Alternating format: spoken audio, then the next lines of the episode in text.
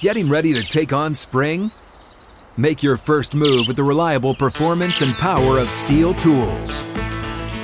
From hedge trimmers and mowers to string trimmers and more, right now you can save $20 on the STIHL MS162 or MS170 chainsaw. Real STIHL. Offer valid through June 30th, 2024. See participating retailer for details.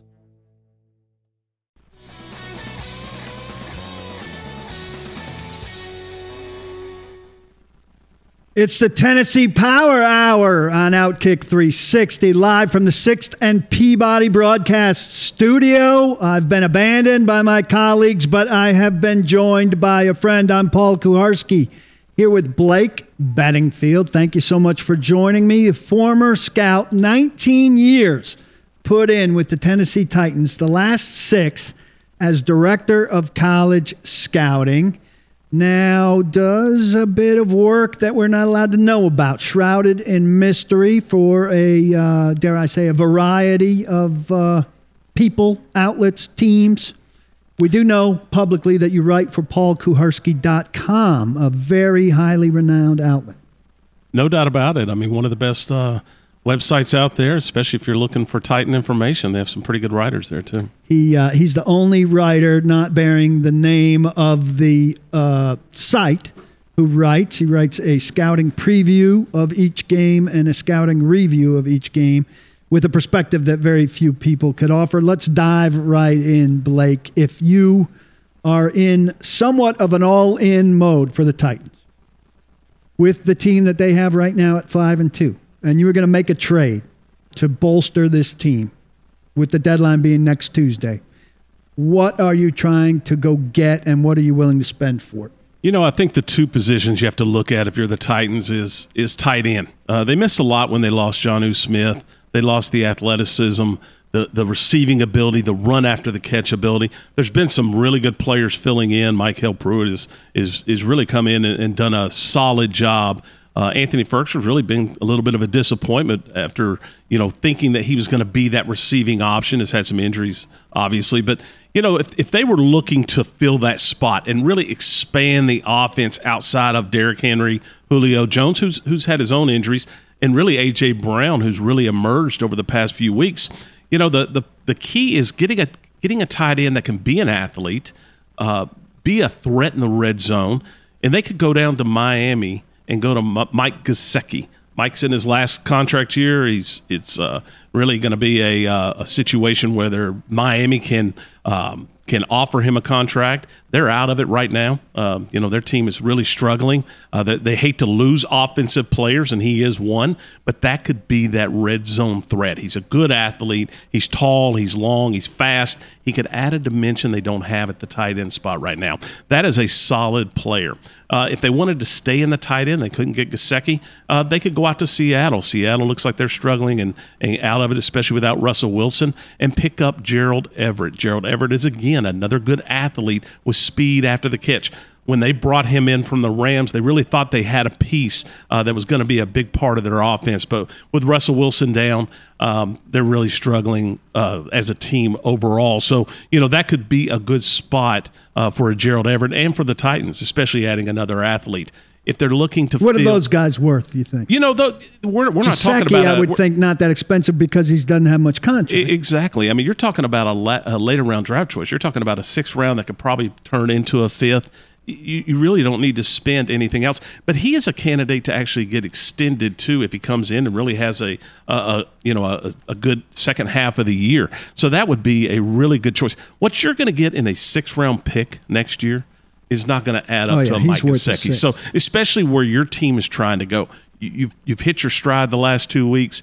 AJ Brown, Derrick Henry. If you can ever get Julio back uh, completely healthy, adding that other dimension, especially a third a receiving type dimension to this offense. Where were you going by on tight end? You know, beyond tight end, you got to go to the cornerback, and, and, they've they've spent a lot of resources, whether it's draft choices, but they're injured. And the one player that's that's staying healthy has probably been their least effective. He did have his best game last last week, which is Janoris Jenkins. There's been some uh, some guys that have really filled in well. Chris Jackson's filled in well. You know, at times Breon Borders. They're asking a lot of these players, but you could go down and actually go out to Denver and pick up Kyle Fuller. Kyle Fuller's in the last year of his contract. This is an opportunity to pick up a veteran guy that could come in and play right now and, and have an opportunity to allow. Uh, Kristian Fulton to come back from injuries allow Chris Jackson to fit back into the nickel role, which he's really uh, is his best spot, and then match up with uh, Janoris Jenkins, the veteran there. So you know those are some some solid options. You could bring in Cam Sutton from Pittsburgh, who looks like he's uh, Pittsburgh's done as well. He has another year left on his contract, so it would be a little bit more expensive. But you know when you're talking about a player in the last year of their contract. Um, especially a veteran player like a Fuller, that's an opportunity for a team to go out and pick up someone that can help now and the other team on the other side of the tray gets something of value before he leaves in free agency. So I told some Titans fans uh, who I know, and there are a few of them, that you were coming on. What what do they want to know from you? Number one thing, automatically, what's with the slow play, the ease in of first and second round picks the last couple years? Let's set aside Isaiah Wilson, complete bust. But Farley took forever to get on the field. Now he's done for the year. Radunz, we're just seeing now play some backup guard. Fulton last year injured. That, that couldn't get him on the field really and do anything with him. He looks good now, but now he's on IR. And they seem all right with it. They don't they don't seem to have any sense of urgency to say, hey, we're a pretty good team. And now if we can get a first or second round draft pick on the field – that could give us a significant boost and make us a better team. They seem like very like, ho hum, we're a good team and we'll add these guys and eventually maybe they'll help us. You know, when you're winning, those situations don't really become a problem. You would rather have the talent on the field. And, and when you're talking about a talent like a Caleb Farley, really uh, maturing on the field as a rookie, now he's injured now for the year now, but but you want that a player to be out there and, and, and actually grow into a role like you've seen Kristian Fulton this year before his injury. You know, that was a player that it didn't get a lot of playing time his rookie year. He had some injuries, but then had some other issues that uh, couldn't get on the field. But now he's come in and he's been a solid performer until he was injured. Uh, but the other players, the Dillon uh, Radunz, he's a player that played tackle, obviously sat out this past year um, in North Dakota, not having a season, and decided not to play. And there is some growing pains that go along with that. When you talk about Farley and you're talking about the offensive lineman, it, it does take a little bit to get back in the game, especially you've seen it with players that miss an entire year with an injury. Um, it takes a little bit to get back into it, they're not getting better just being on the bench and they're not getting healthier uh, and growing as a player being on the bench. So it's real important to get them reps. Now, what has happened with the offensive lineman? He's now a guard.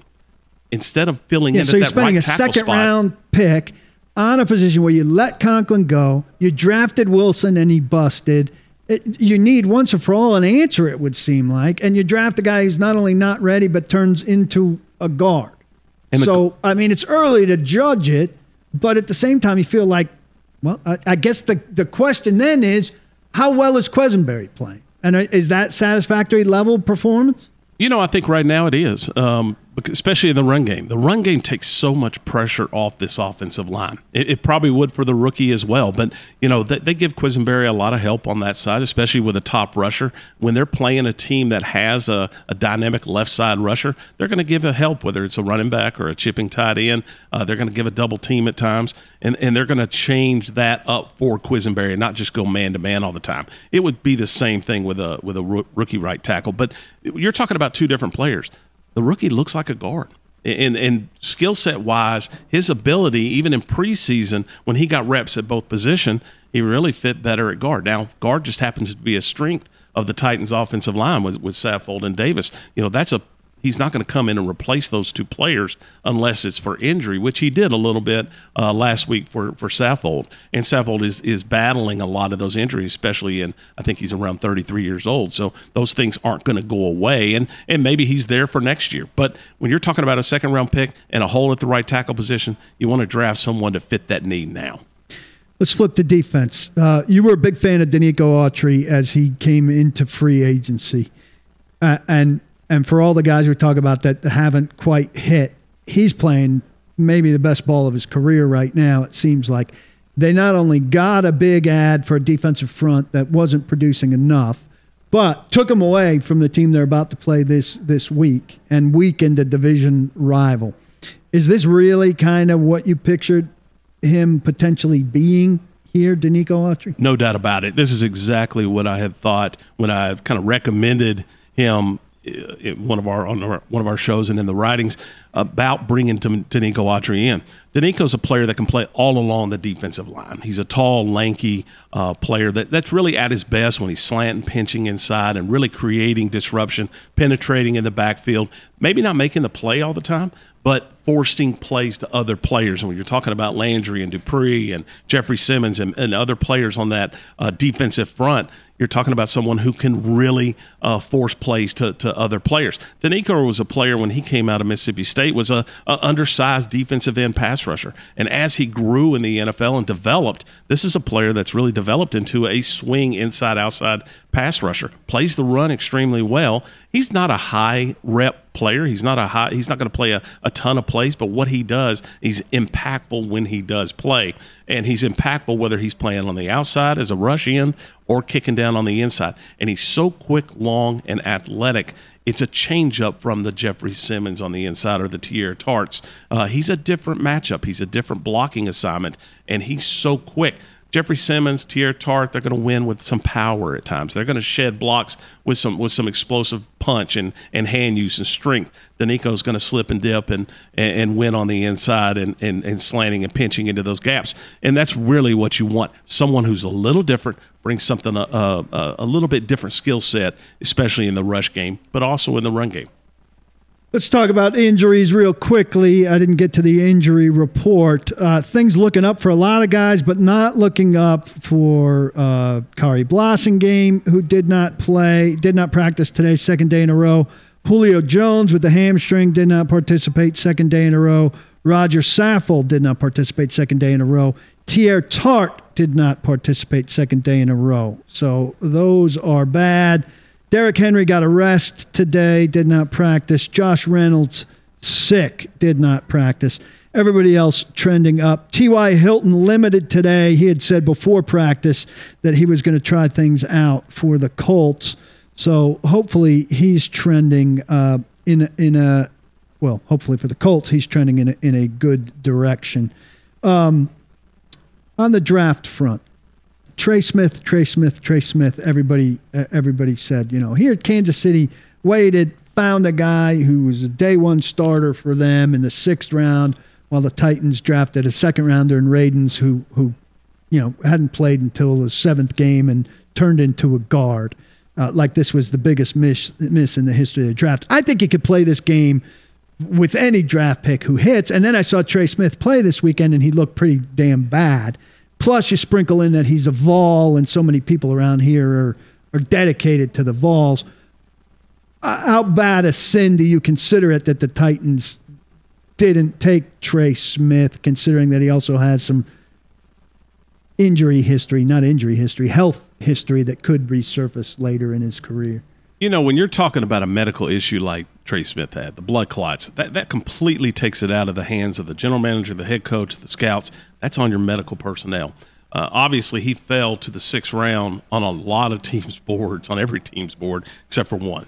And, and they, they, at that point, Kansas City felt the value of the player and what they're going to get. This is a second round player. This is a starter in the league. He obviously is and he's a player that's going to grow and really develop into a, a, a solid run blocking but he's on a pass passing team.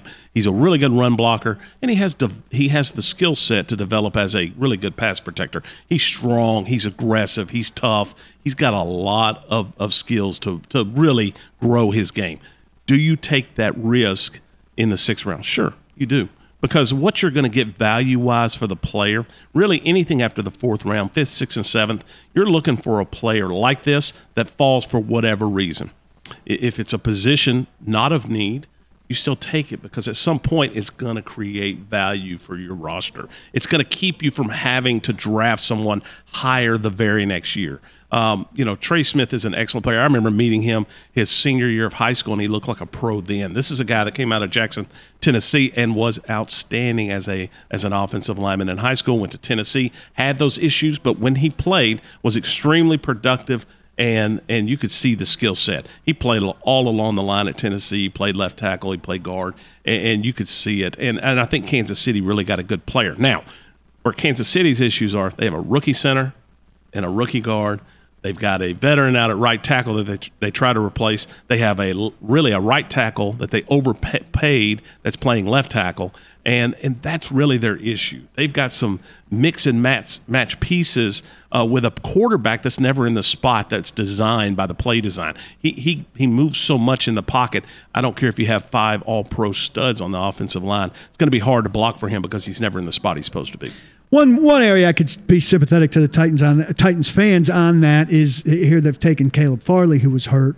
Uh, you know they've dealt with a lot of hurt guys. So for Trey Smith's injury or health issue to be preventative is interesting when other health issues have not been. Kevin Byard resurgent. Rashaan Evans has made a couple plays, but his development has not been what we expected. We'll talk with Blake Beddingfield, the former Titans scout, about those issues and more when we come back to Outkick 360 here at 6th and Peabody.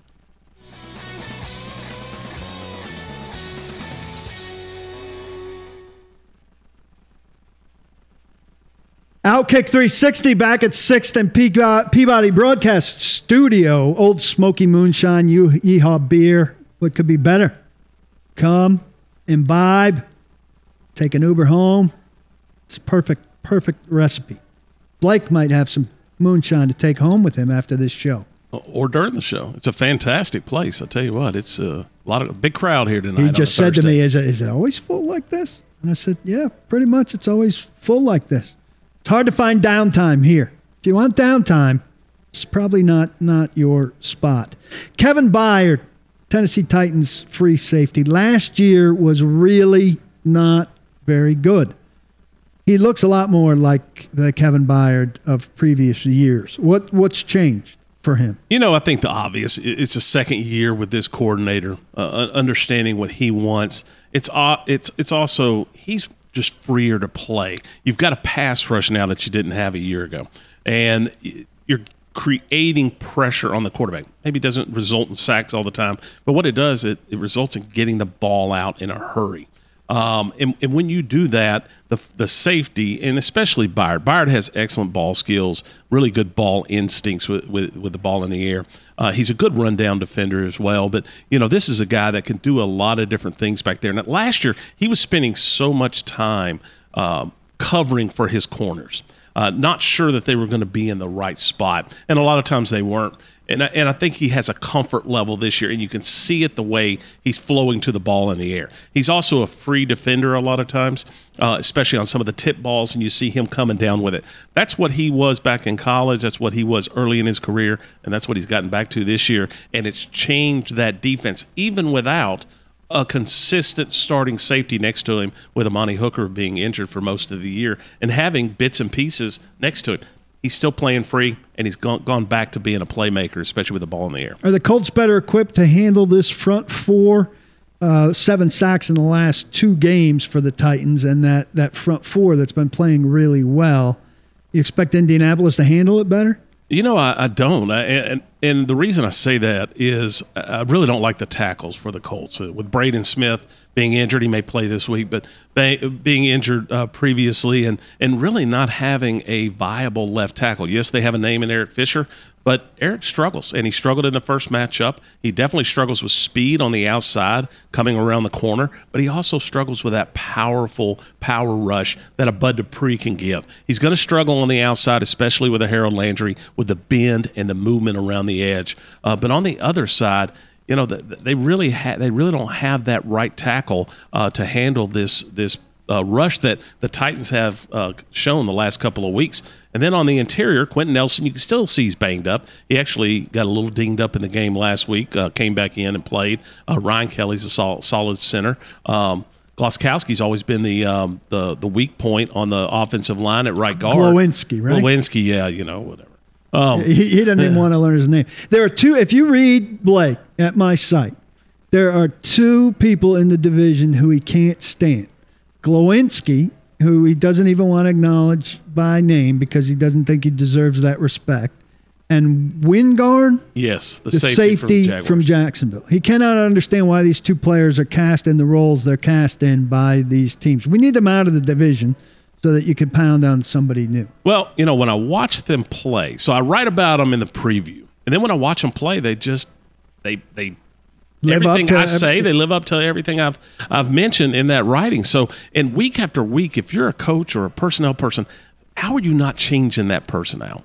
Um, if, if you're not making plays and you're actually giving up plays each time, it's time to make a change. And, you know, it, for the offensive line, if you're the weak link on a pretty solid offensive line, that's one thing. But you know, now that they have the the missing pieces at the right tackle position and the left tackle, and you're maybe not even the weak link anymore, that's that's tough. And and that's where the Colts offensive line is, and and the the defensive line for the uh, Titans. I'm sure Denico Autry will be amped up again to make plays versus his former team. Rashaan Evans has made a couple plays the last couple weeks. I, I don't want to go crazy. It's a couple plays. That guy is in his fourth year he was a premium draft pick. We had Keith Bulluck here. We, we broadcast from the stage uh, out in the courtyard.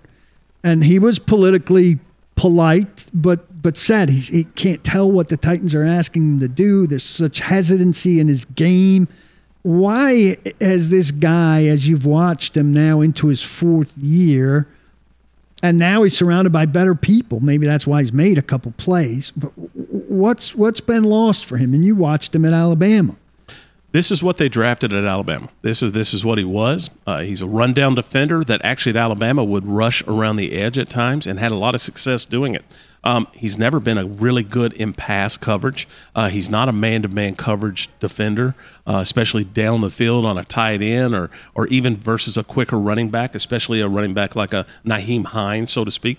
Uh, he's not a shadow for a for an athletic quarterback like a Kyler Murray. He's a very good tackle to tackle, run down defender that has some speed and he'll strike you on contact but he's been a really good rusher back in college. They just haven't asked him to do that. So he's become. I don't think they think he's big enough to you know, it. and and maybe that's their thinking. But but when he gets to the quarterback um, in college, and you draft that player.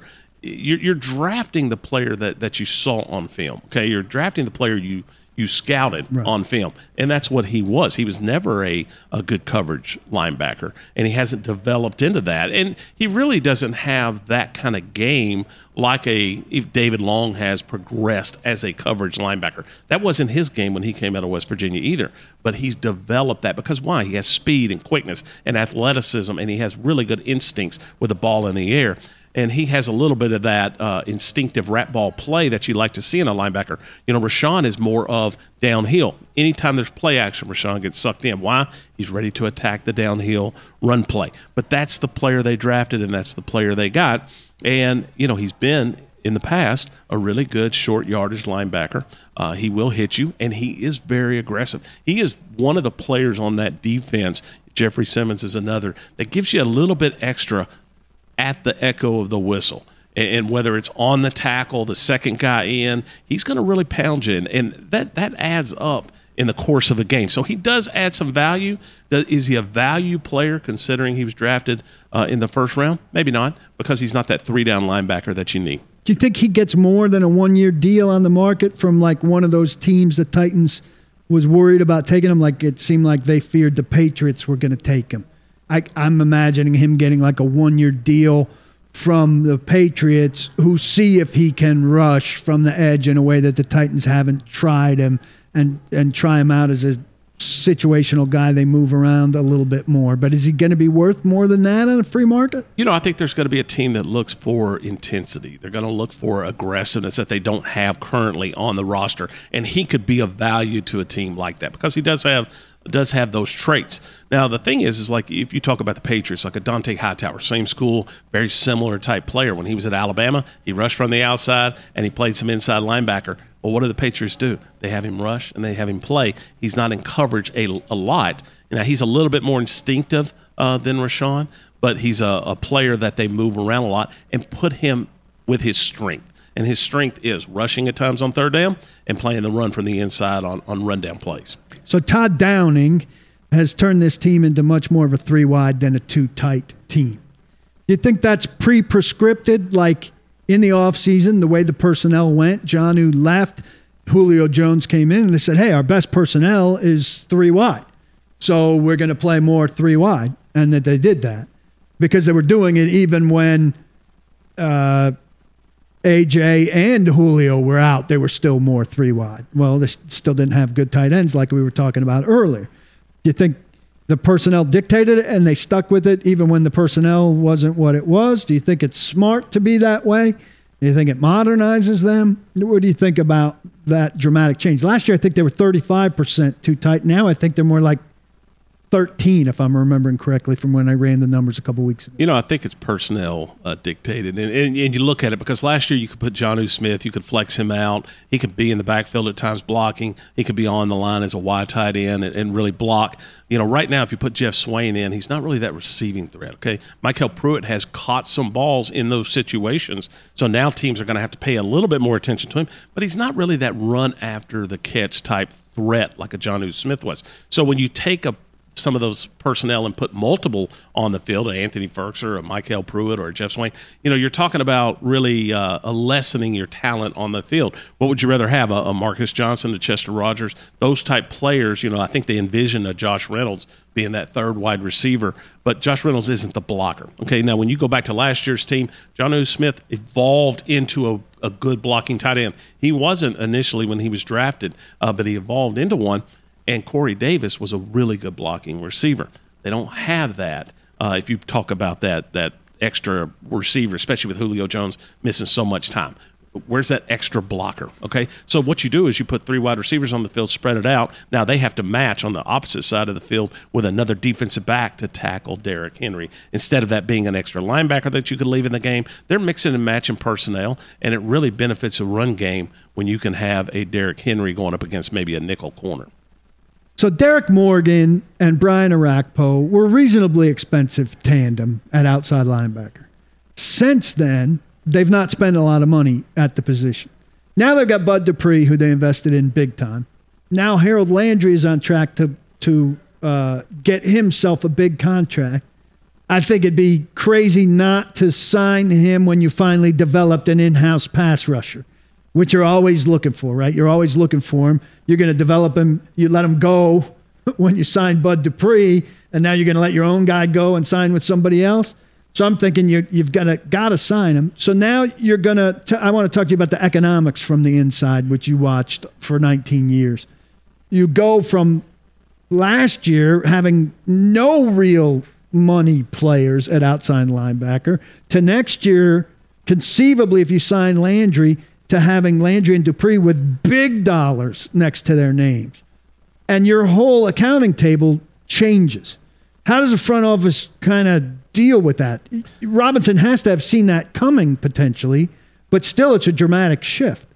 So you can kind of see it this past year. Okay. They, two years ago, they drafted Kristian Fulton. Okay. That's a pretty low salary type player as a second round pick. You draft Caleb Farley. Okay. So no longer are you spending money at the corner position. Now you, you spent some value or some, some draft capital. capital but you're not spending the big dollars uh, in, in a draft choice. So with the hope of the drafting those two players, well, now you have your two outside corners for the next four years running. Now you have to spend money. So you go out and buy a Bud Dupree. Uh, you get a Denico Autry to rush from the inside. You have Jeffrey Simmons, who's going to come up eventually and now Harold Landry has really emerged. I think this was the year for Harold. You know, it's it, it's obviously a contract year, but last year you probably could have let him walk, even though he did some good things. He still didn't produce as much as you want. Well, now he's producing. Uh, he's producing to the point to where he's going to want Bud Dupree money and they're going to have to pay that because now you're going to have to go with those corners on the outside. Janoris Jenkins won't be here next year. You're going to have Kristian Fulton. You're going to have Caleb Farley. Probably going to draft another one, and moderately priced corners. And that's where you're you're changing the So money out from from the Malcolm Butler and the Adoree defense. Jackson are gone. They were expensive or going to be expensive. Logan Ryan was expensive. Now that money that money down, outside linebacker money up. And, and the only issue is now AJ Brown's contract's going to come up soon. Uh, Julio Jones is an expensive player. You have some expensive players on the offensive line. Uh, when you're talking about Taylor Lewan and Roger Saffold, down, right? Ben Those Jones, that's where you're going to to switch it out. That's why you draft that that guy in the second round to hopefully take a spot. And with paying a Harold Landry, which you're going to have to do because he's just now hitting his prime years and he's going to get the prime money, uh, you're probably going to have to let a really good player on the offensive line go. You worry about Landry at all in the contract year sense, or like how do you measure this is the progress of Harold Landry versus this is the contract year of Harold Landry? You know, I think it's the progress of Harold Landry. You know, we saw what he was the first few years. He was a one-dimensional pass rusher. Now they've he's not only developed a different part of his game. He's always been a hustle player. He he chases down the line. He'll chase downfield to, to get involved in the run game. But now he's working, and and the defense is doing a good job of of lining him up in different spots. And they line him up at, uh, on the inside as a stack position over the tackle, and they let him pick and choose his alleys where he's going to rush, and he's very good at it. One one of the things that Harold has is a skill set that you'd like to see in a rusher or an inside linebacker, which he has the ability to do in those in those situations. Is he has really good foot, foot uh, first step quickness. He can really get to the ball quickly, and he's got good instincts to do it. You can tell he's comfortable in this defense, especially in year year two as well. And moving him around has given him that freedom to rush from different angles, not just using that one outside speed rush. That's the way to counter a counter move is by moving a player around. Not necessarily, you know, he never really developed that inside rush. He didn't develop a power rush. He still has that dynamic outside speed rush, but now he's rushing over the guard, he's rushing over the center, he's rushing in between the tackle at times, and it's really helped his game.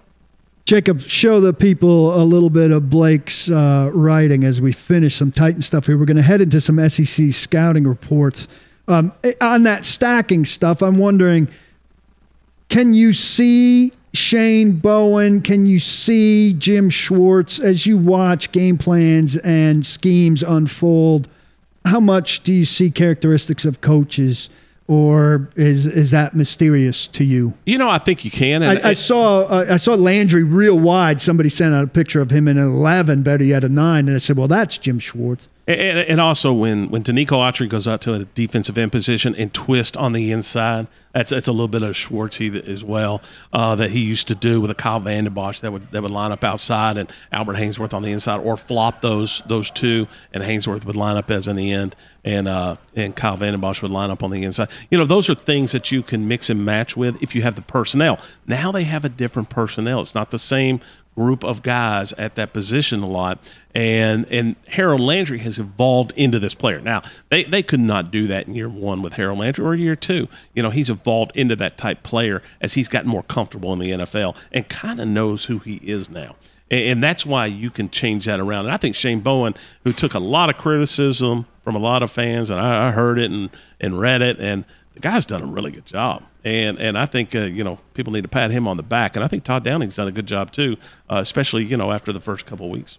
Okay, we may circle back to some more Titan stuff, but I asked you if you would kindly give us scouting reports on three big SEC prospects.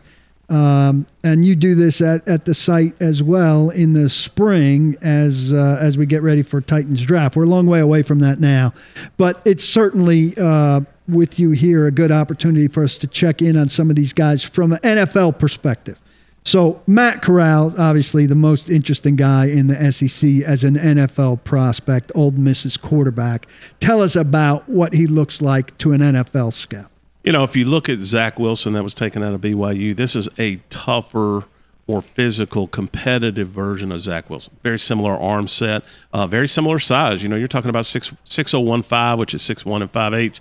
He's he's just right around 198, 200 pounds. He's got really good athleticism in the pocket. This is a quick uh, ear level delivery that comes out of his hand with some zip.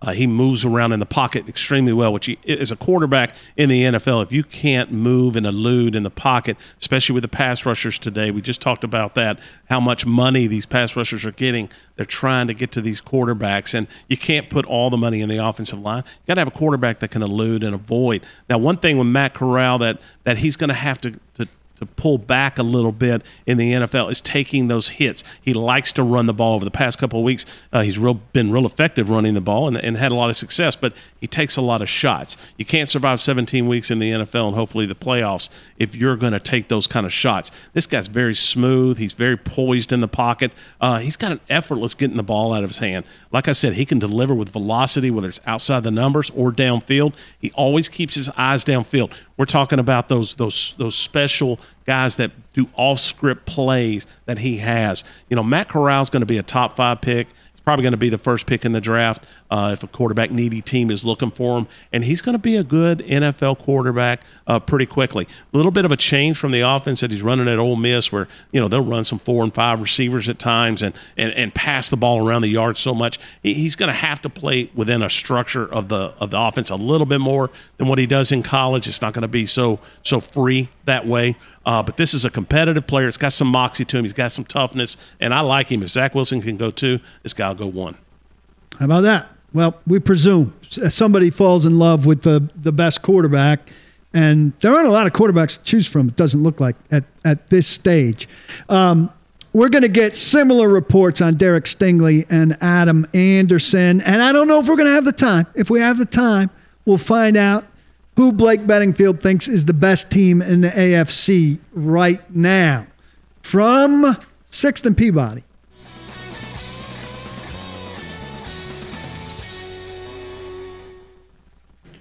Facebook has changed its company name to Meta, and that's going to alter everybody's world. Welcome back, Outkick 360 at 6th and Peabody Broadcast Studio. I'm Paul Kuharsky, abandoned by Jonathan Hutton and Chad Withrow, as I like to call them. I'm joined by Blake Beddingfield, former longtime scout with the Tennessee Titans. He has put on his scouting hat to talk college ball, and we've covered Matt Corral. We're going to look at two other SEC great players right now, see what Blake thinks of them as we get close to them coming into the NFL. We're going to go to Derek Stingley Jr., LSU's fine cornerback. What uh, what's he look like? You know, he's about six one. He's about 190 pounds. This is a really good athlete. He's injured now for the year, and he missed some games last year too, which really concerns me when you're talking. About. Sounds like a Titan. When you're really they won't talking, be in range. I knew he was going to say that. um, but he is he, the durability issues are a problem. Last year, Alabama game with DeVonta Smith, the Heisman Trophy winner, was a problem.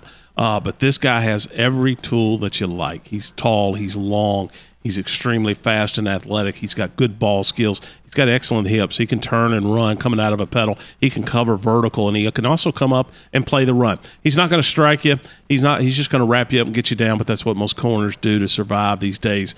Um, you know, the LSU team is not a good team the last two years, and I don't know if you know Derek's just looking to the uh, to the NFL, but I would do some research on that. Uh, injuries are a problem. This is a guy that can be a Marshon Lattimore type corner. Uh, he can be a man to man, shut you down type guy. Uh, Marshon had a lot of injuries coming out of Ohio State. This is a guy that had chronic hamstrings coming out, and that was one of the concerns on draft day uh, when you're talking about taking Marshon, and it will be with Derek Stingley too. These injuries that continue to creep up in his three-year career. He hasn't had an interception from his freshman year when he had six picks as a freshman. He hasn't touched the ball since then.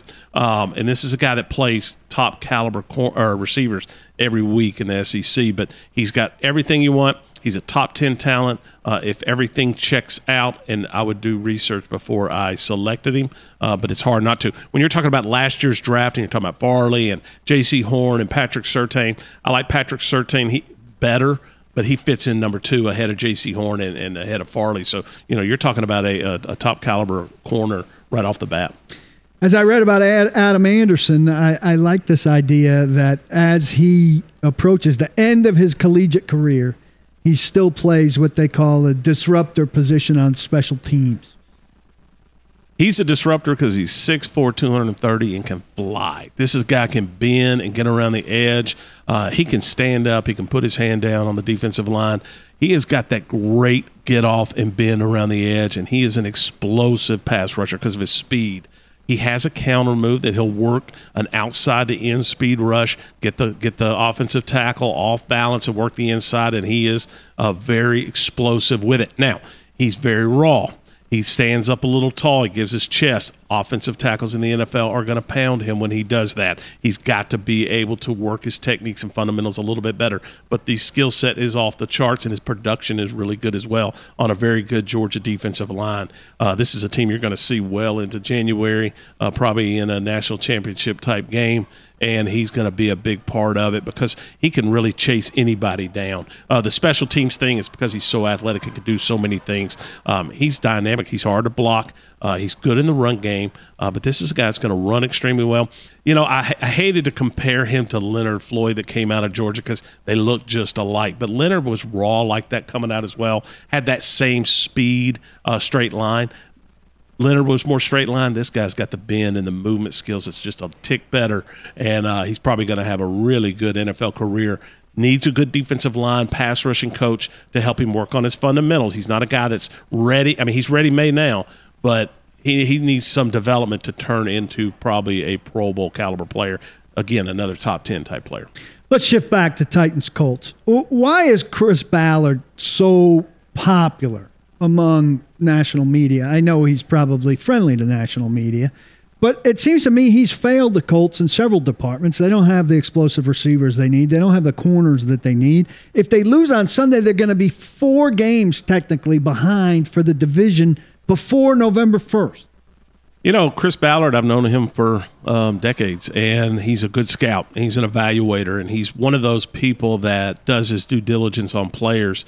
Um, you know, you can be a scout and not be a roster builder. Not saying he's not, because his first year, you know, he went and got Quenton Nelson, Darius Leonard. You're talking about two uh, stalwarts and, and, and core players on your team, and he's drafted and had some success. I really love the trade two years ago with DeForest Buckner for the 13th pick overall. Uh, and, and, then paying him because DeForest is a difference maker on that defensive line. Drafting a Grover Stewart uh, later in the rounds out of a Fort Valley State. This is a this is a guy that evaluates all levels. Doesn't just evaluate the top schools. He'll evaluate all levels. So Chris Ballard is very good. Now they put too much into T.Y. Hilton. Love T.Y. Hilton. Love what he's done in the NFL. I'm a big fan. But you know the thing is, is that his small receivers once they get hurt, they stay hurt. It's hard to get well, and you can tell got another injury. He's tough as nails when he's out there. He's just got a lot of injuries. Michael Pittman's been a nice find for them, but they lack that vertical downfield threat. And they got a quarterback that can throw vertical downfield, and they just don't have it. Pittman can get there at times, but he's got to work it in his route. Uh, he's just not they just don't have that blazer without a Hilton being healthy. Um, you know, but you, you, think of what Ballard's done. He had Andrew Luck, and he decides to retire uh, for some reason, and then he goes out and had to get an aging uh, Philip Rivers who was done when he kind of walked in the door, and then picked up a Carson Wentz who they had to kind of. Uh, you know, reimage him and and make him a player again, but they don't have the players around him uh, to really give Wentz what he needs because what he needs is he needs some vertical uh, threat type receivers, and they didn't get that, and that's a problem. And then on the flip side, they really don't have the corners. You know, they, they drafted a Rock Ya-Sin in the second round. He's been a disappointment. Xavier Rhodes is a good player, but again, a, a veteran player that is battling that calf injury week in, week in, week out, and he's going to battle it all year. Just at his age, he's a good player when he plays, but it's going to be tough. Um, he's he's he's developed this team to a certain point uh, I think he wanted to develop it under Andrew Luck, and just unfortunately, he decided to retire. Who's the best team in the AFC South right now? AFC South is, is no, sorry, oh, AFC. Oh, it's AFC. I still got to give it to Buffalo, and, and, and I like Buffalo because I like what they have, and they have some young players that are still emerging too. You got a couple pass rushers that they drafted this year uh, that still really hasn't hit their full stride yet. Uh, Stefon Diggs really hasn't broken out like he did a year ago. You know, these are players. Dawson Knox has really kind of emerged. That they, they lack the run game, which is a little bit of a disappointment there. Um, but I, I, like that Buffalo Bill team. I think when it gets cold and you start playing in Buffalo, they're going to be they're built for that. And, and I and I like the team that they have. Um, you know, Baltimore. They've lost so many players: Marcus Peters, Ronnie Stanley. Uh, they, they continue to lose guys, one running back after another. and, and I think that's tough to overcome, especially when you have to have that. Uh, can Lamar take them further in the playoffs? That's going to be a big deal. But um, you know, I like those teams. Kansas City, I haven't ruled them out yet, but you know, Cleveland with Baker Mayfield's shoulder, he's going to be battling that all year, and that's not going to get any better. So, Blake Beddingfield, kind enough to join us. His piece has already been filed. He always meets a deadline. Read it at paulkuharsky.com. First thing tomorrow morning. Tomorrow, Bobby Carpenter, Brent Hubbs, and Austin Price from VolQuest. Uh, huge NFL preview. Hutton's underdogs, my props. Thanks to all of the cast of thousands that make this show happen. Too many to list in the short time that I have left. Don't block the box. Do lock the locks. We'll see you tomorrow.